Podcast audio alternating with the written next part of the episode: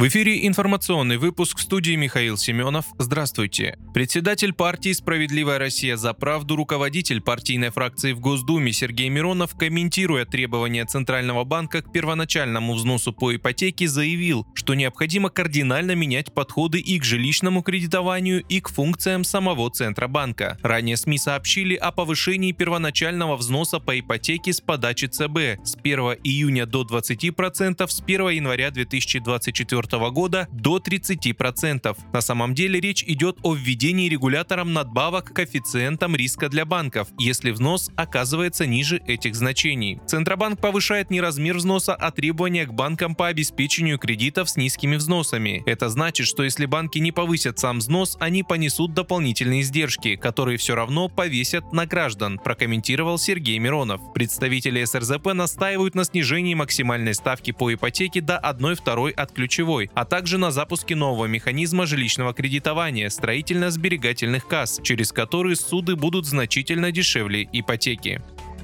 В ночь на 31 мая в Краснодарском крае на территории Ильского нефтеперерабатывающего завода упал беспилотник. Это произошло около 4 часов утра, сообщил оперштаб Краснодарского края. Аппарат разбился, инфраструктура завода не повреждена, пожара не произошло, сказано в сообщении. Жизни местных жителей ничего не угрожает, никто не пострадал, ущерба имуществу нет, утверждают в оперштабе. Утром упавший дрон уничтожили взрывотехники в целях безопасности. Напомню, этой ночью беспилотник упал и на другом нефтеперерабатывающем заводе Афипском, расположенном в том же Северском районе.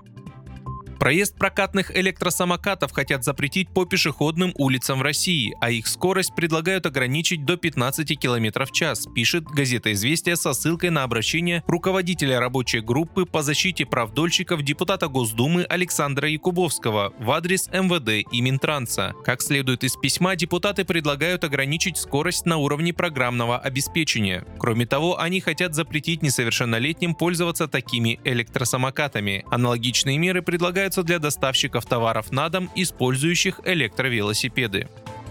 Министерство финансов России подготовило законопроект, который предлагает до 30 июня 2026 года разрешить беспошлинную продажу алкогольной продукции Duty Free в аэропортах для пассажиров внутренних рейсов, сообщила пресс-служба Минфина. Пресс-служба уточнила, что данная мера поддержит операторов международных аэропортов России и владельцев магазинов беспошлиной торговли, которые понесли большие убытки из-за санкций в период пандемии коронавируса. Напомню, рынок Duty Free в России сократился в 4 раза от объема 2019 года. Из 170 магазинов работает только 93. Вы слушали информационный выпуск. Оставайтесь на справедливом радио.